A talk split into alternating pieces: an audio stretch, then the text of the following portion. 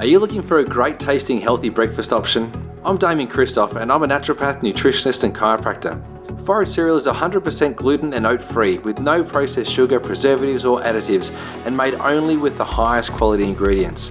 With a range of paleo, vegan, and FODMAP friendly muesli blends, Forage cereal is bound to make breakfast your favourite meal of the day if it wasn't already. Well, guess what? For a limited time only, all Wellness Couch listeners will receive 20% off all online purchases over $50. That's right, you'll get 20% off all online purchases over $50. To do this, visit www.foragecereal.com and enter the code COUCH at the checkout and save. That's www.foragecereal.com and then the code COUCH, C O U C H, at the checkout to save.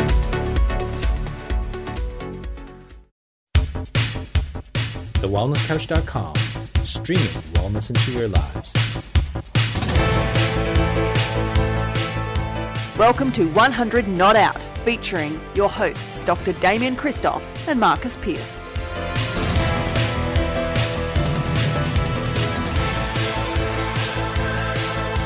Welcome to 100 Not Out, a weekly show dedicated to helping you master the art of aging well. My name is Marcus Pierce, and I am here with one of the most wonderful human beings ever to live. He's all the way down in sunny Melbourne. He's the fabulous co-founder of the Wellness Couch and the Wellness Guys. He's the inspiring doyen of all things anti-diabetes. He's Dr. Damian Kristof. Hello, doyen. Doyen. I just I think love that got- word. I've called you doyen a few You- times. You've done it a few times. Because it's I double like D. it. Better than devil Yeah. or, or D-head or Dangerous. dangerous. Oh, disco. What about disco demo? Disco. Disco Damo. be all right. Disco, disco demo. Disco. anyway, sorry, Disco Duck. Sorry, Rick love it. Um, so, legend. You're hilarious, Marcus Pierce. You're You- hilarious. There'll be people. I can imagine Jodie Basil pulling over the side of the road right now because she's Seriously, crying guys. YouTube, YouTube Disco Duck by Rick Dees. Mayer did a performance, a ballet performance to Rick Dees singing Disco Duck. And so Oh, it gets a fair workout at Pierce HQ when is in a ballet mood, a bit of Disco Duck. And uh, Daddy pretends to be the duck, and uh, Mayer's the little disco. anyway, I will leave that Oh, all. love it. We'll keep on Love it. moving on. Go from Oh, one I D love to it. another. Let's put a bit of a video of that up. That'd be great. Yeah, why not? Why not? Yeah, Let's go to, to type 2D, type 2 diabetes, and this incredible earth breaking study, which is full of accuracy, uh, Oh, that gluten free diets are associated with not a decrease, an increased risk for type 2 diabetes. Wow, holy moly. Uh, There's been Gee a couple of articles in the last seven days, actually, here in Melbourne. I don't know whether or not you saw Channel 7 News the other night. They said that gluten free diets um, may increase your risk of cardiovascular disease. Um, and they also said that um, that it's it's possible that um, low fat food might contain more sugar. These these are the revelations Wow. that uh, that they're coming up What, with these like, days. what, like this? What, you mean like the, the lollies and the snakes that are fat free? Yeah, They're high yeah. in sugar. high in sugar. It, blow, it blows me away. Yeah, The or even low lolly, fat the, the natural lollies I get. yeah, those ones. That organic lollipop that is fat free is high in sugar. yeah, it's amazing. No. Can't believe it. Can't You're believe it. This just shocked me. It's blown me. Shocked me to the core. Are there any studies that show that um, that smoking now actually causes longevity? This is where research seems to be heading because gluten free diets will now give you type 2 diabetes. Um, no. Surely It- it- smoking will give you a 100th birthday. Oh, it's just amazing. So basically, this article on Channel Seven, and I'll go back to the article also that I wrote that gluten-free diets don't give you diabetes. Um, they they said that a gluten-free diet uh, essentially finds alternatives to the grains, the whole food grains, or the whole grains that would be used. In other words, wheat and barley and oats and rye. Spelt. Um, Do we put spelt in there? Or you, Yeah, they did. They didn't put spelt in that. in it's that too edgy. It's too edgy for that. yeah, too edgy. Yeah, too edgy.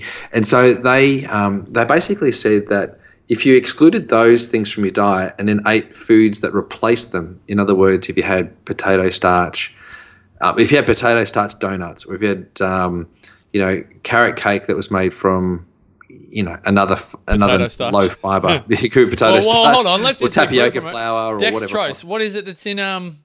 No, I'm not going to mention the book, but you know, the the Rice syrup. yeah dextrose. no dextrose. Yeah, just another inert sugar. You know, it just causes bloating and potential influence on SIBO and all that sort of stuff. Start you know, going and putting erythritol in our kombucha. So, oh my gosh, hey, that erythritol thing. I ended up speaking to the owners of that um, of that particular kombucha. They called. They called me. They contacted me, Marcus Pierce. Well, making headwaves, 100 not out in the kombucha industry. We're So we becoming the should talk about- watchdog. Talk about that. We'll talk about that in another episode because uh, they called up quite frantic, very concerned um, that that we'd spoken about erythritol in such light, and uh, we spoke about uh, fermentation, all those sorts of things. So we had quite a long conversation about you know what they're going to do. Productive, with- though, I'm, I would have thought.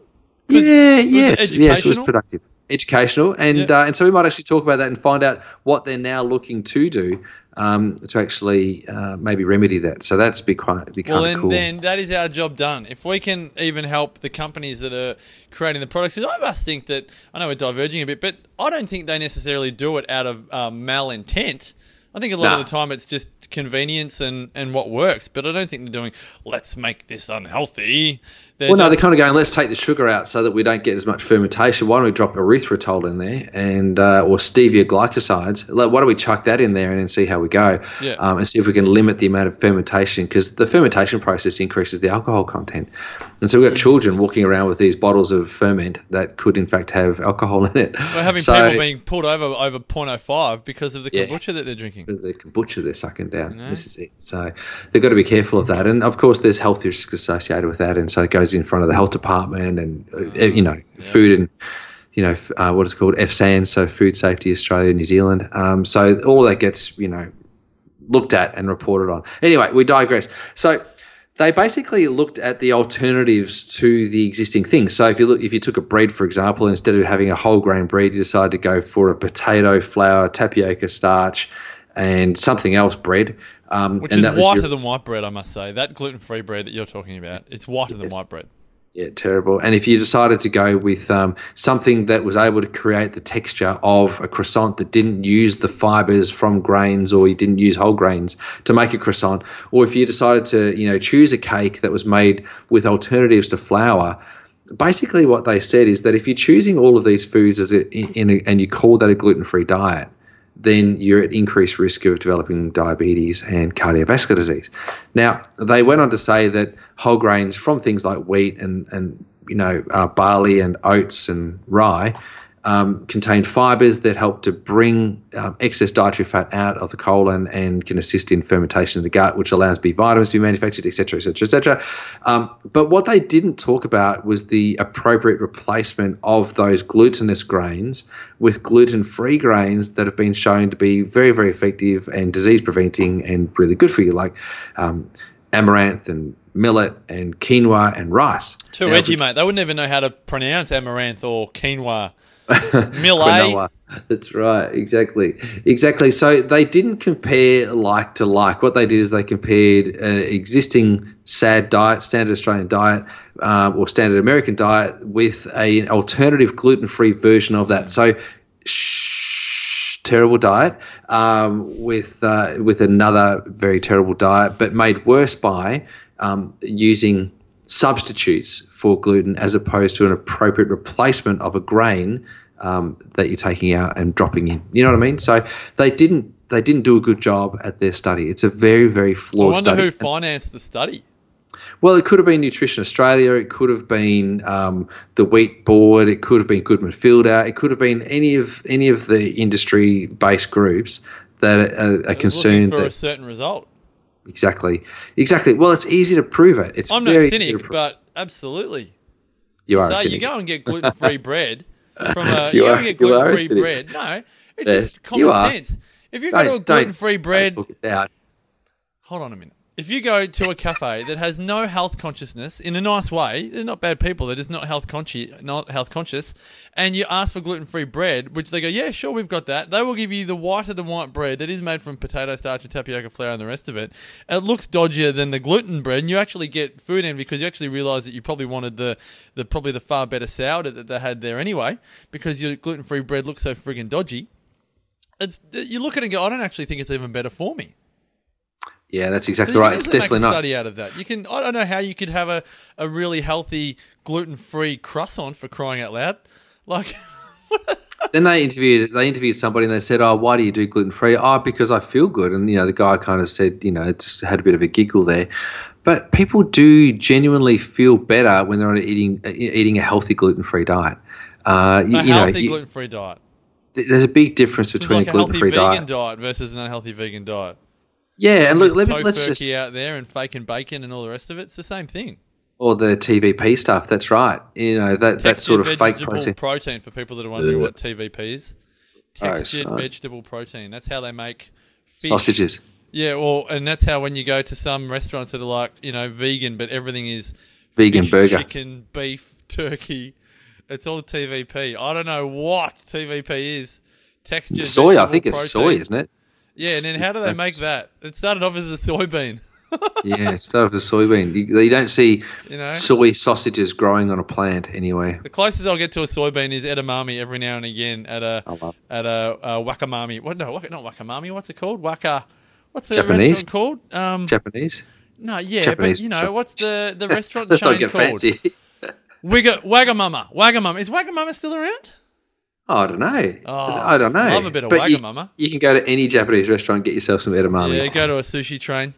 Yeah, anywhere Get you get edamame. I love. I love eating edamame. It's a And if that's all the soy you have in a year, you'll be all right, everybody. yeah, yeah, this is Not it. that far removed from the soybean plant or tree or whatever it is that it grew on. Only a couple of thousand kilometers, right? Yeah, so it's not too bad. I just can't figure out still how fake and bacon originated Bacon. as a little soybean. No, I looked at. Let's just you know not make too much fun of it because I did get sucked into the whole soy thing, and Oh, hold on, yeah, we're all, we all make did, we we're all did. fun of all of us, the whole entire world, you and I included. yeah. You know, you met done me it. when I was hyper vegan. Oh yeah. Gee, know? you were sick. Jeez, you were sick. I, you know, Now you are. You what- were sick. I saw it. You were just sick. You were like you were toothpicks walking on lollipop sticks, with with the big glasses on, with it just on toothpicks. I wonder if we could a have a walking cartoon to draw that well? for us. Get Marcus Pierce's glasses, put some hair on there, and uh, put his big enormous smile on there on a toothpick, and that's what Marcus used to look like. It was. Uh, that's what he did. But, but, you Oh, know, too funny. that was because. So we're not you know, having fun of anyone. We're actually having fun of all of us. No one person in particular. It's just No. a bit of a fun episode. But this is why It's this is how evolution occurs: is we learn stuff, and so we're learning stuff. But you've got to, you know, science has gone too far in comparing ridiculous with ridiculous. Like if you're going to look at a healthy gluten-based diet compared to a healthy gluten-free diet, that's a different story than looking at the standard Australian crappy diet and comparing it to an alternative gluten-free standard. Australian crappy diet Oh, yep. different, you know. Like you got to say, what are we really comparing here? What are, what are we looking at? Like if I'm going for the worst version of something because it's gluten free, that's not a gluten free diet. I think the whole Uh, philosophy is about replacing gluten. I don't. I feel like if you have a gluten free diet, it's not finding ways to replace it. Like just don't not. eat. Like just don't eat bread. And then if you do eat bread, have it every now and again, whether it's gluten free or glutinous. Unless you've got unless you've got celiac Unless you've got disease, right? celiac disease or you're on some type non- of healing diet. non-celiac gluten sensitivity, then you obviously got to stay away from it. Or if you're doing a gut healing protocol, or if you're, you know, trying to clear off candida or some kind of parasite or whatever journey is antibiotics on, for antibiotics. That's it. Yeah. Yeah. Or you're trying to get into keto. You, you know, whatever you're trying to do to arrive at a destination point um, in that short period of time. Unless you've got the disease, then you've got to you know be aware of, of gluten and the products that uh, that contain gluten. And I think that's probably for for for years, for probably since evolution. Oh, sorry, since we've all been around, is that food has always had. There's always been two sides. There's like your lifestyle food, which is your just your seasonal, local, organic whole foods. But then there's the foods that you have when you need to heal, whether that's heal from a cold or heal from uh, you know, gut um, challenges or whatever it is. You know, when people have a cold, they often would have, you know, what do they have on a herb front? Um, I mean, everyone talks about echinacea, but if on a naturopathic Astragalus, level, andrographis. astragalus, andrographis, all that stuff, Cat's claw. Yeah. but that's not an everyday thing, is it? Because they're not having cat's claw every single day of their life. They're having Well, it- the problem, yeah, when you do that, like people started to take echinacea as a prophylactic. They take echinacea all the time, so that it got to the point where echinacea didn't really help those people out because they had that stimulation of the immune system continuously. So you know, it, it just the you know, bugs found other ways. Yeah, and I think that's So- where it's just gone a little bit crazy. Is that people have forgotten the difference between, say, lifestyle regular foods and Yeah. and healing and healing foods. Yeah, totally. You know, Totally, So- I, I hear you. It's, it's the same kind of with your um, with your sauerkraut and your kimchi. You know, people are eating that too much. You know, having too much of that and creating dysbiosis. talk to, talk in to me about that. I'd have I'd have sauerkraut. I'd have a tablespoon of sauerkraut at breakfast most mornings. But if we don't get it one week, we don't get it. It's not like the world's over. That's the Um, approach. That's the approach. But some people are having it with every single meal and drinking kombucha and you know and having more fermented you know kefir and so they're just doing more and more and more ferments. So it, it you know you, you're running the risk there of having what's called a commensal infection. So it's an infection caused by bacteria that should be there, which is what SIBO is. And so Yeah, not what is SIBO? I know we're digressing from our original bit, but this is fascinating anyway. Mm-hmm. SIBO is becoming more and more part of the vernacular. Yeah. What is it? So let's go back 20 something years ago. Naturopaths used to call things irritable bowel syndrome, and doctors would say, oh, it doesn't exist, doesn't exist. And all of a sudden, doctors started saying, oh, irritable bowel syndrome. Yeah, yeah, it does exist. And so we were saying it was related to um, dairy and wheat. That's what we used to say uh, because we didn't have studies at the time, but we'd identified just through observation that that's what was going on. So we took people off dairy, we took people off wheat, and they got better. We didn't really know what that was. Then we started to say, oh, maybe it's lactose, but it could have been casein, you know. So then we looked at wheat and we thought, oh, maybe it's gluten, but it could also be fermentable oligo mono. Um, and polyol, you know, sugars. Like That's it what, could be I, that's what I thought you were going to say. Yeah. yeah, right. So FODMAPs. So it could be those sorts of things. J- So sorry, everybody, all I'm these joking. different things, all those sorts of things. So then, what we then learnt was that as irritable bowel syndrome has be, become better understood, we're now understanding that there's growth of bacteria in different parts of the small intestine that shouldn't be there. So there's bacteria growing in the jejunum that should be there, and um, and in the ileum that should be there, but not further up, not in the duodenum. But where these are different parts of the small intestine. SIBO is small intestinal bacterial overgrowth, and it's where bacteria have fluxed up from the large intestine, which is where the poo is manufactured, and gone up into the small intestine where you're absorbing stuff, and that causes Oh, it's gone in immune res- reverse. it's gone backwards. It's called refluxing. That's a fair way for it to go back. Well, it just creeps up. Bacteria just go up. It doesn't mean all of the feces goes up. The bacteria are contained within the feces, uh, but they, the bacteria will migrate up through the intestinal tract in the right environment. So this is where we look at you know intestinal parasites and so on and so forth. That they live there because it's opportunistic and it's available for them to move there, and uh, and so when they go up, that's called SIBO and, and and that is associated with an infection of commensal bacteria. So it's infection of bacteria that have survived digestion, um, have then made and found their way through into the small intestine, and uh, and they stay there.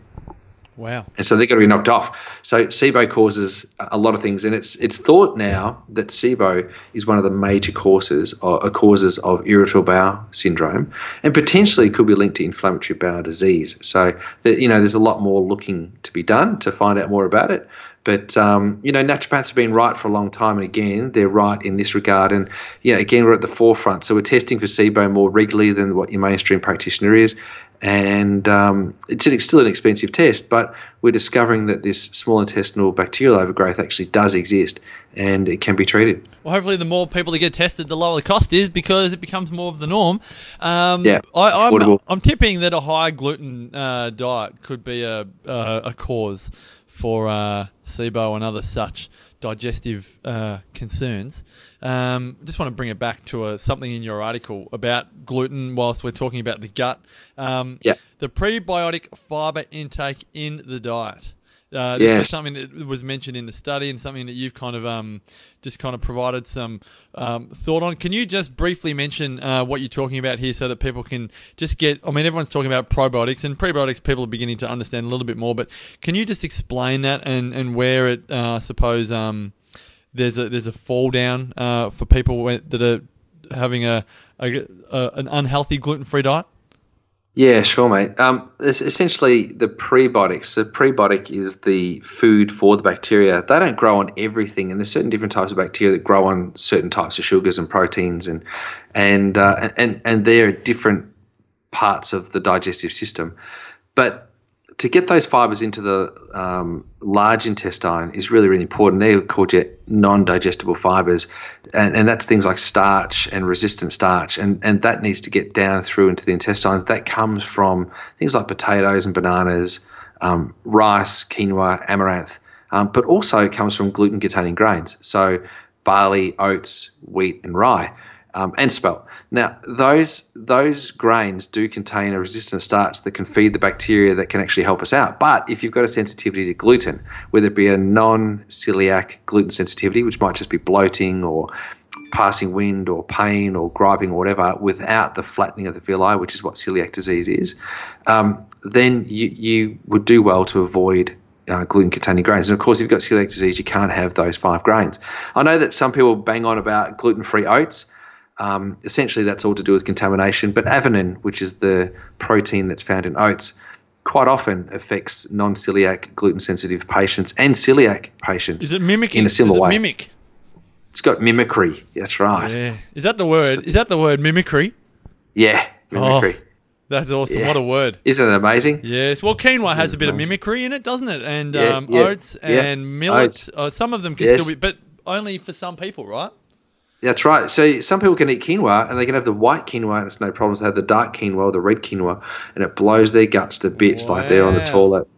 And so again, it's just different fiber types. What did you evolve to eat? So if I look back into my ancestry, um, and, and we go back through an ancestral eating, you know, talking about what I've been speaking about for so many years and what Fuad brought up only a couple of weeks ago, and then what Robb Wolf started to talk about, we're looking there at what did your gen- what did your grandparents, grandparents, grandparents eat?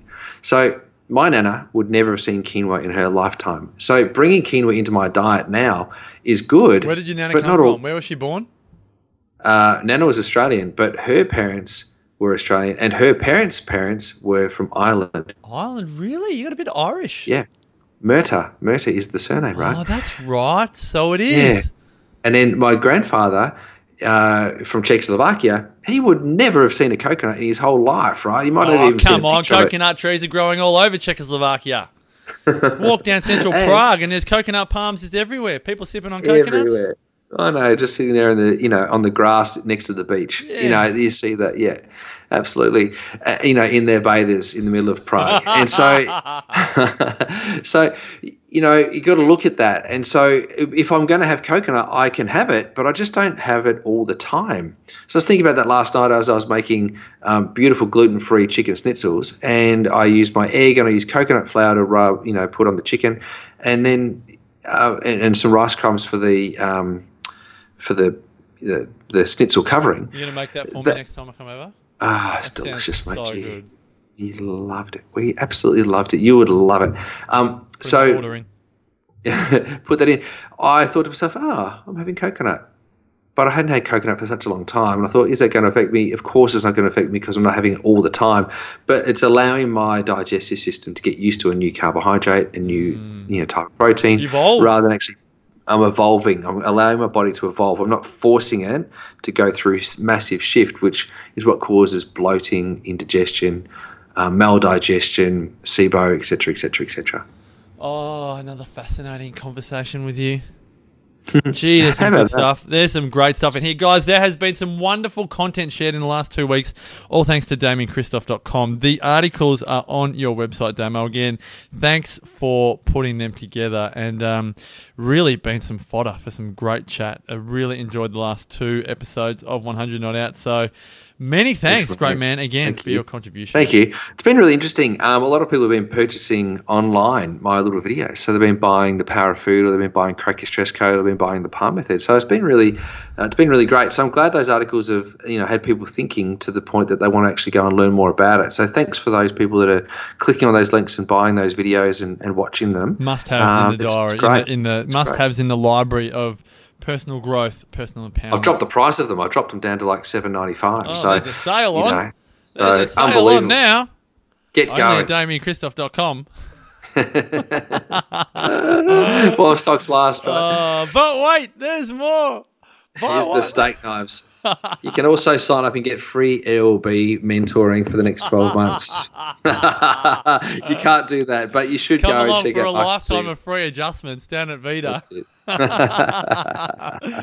right, legends, thanks for your support of this podcast. We would love to hear your feedback. You can go to thewellnesscouch.com forward slash 100 not out. Drop us a comment. Let us know what you thought of this episode. And remember, iTunes love ratings. Share this podcast with the world by giving 100 not out a five star rating. Let us know how you find the podcast. And uh, until next week, as always, continue to make the rest of your life the best of your life.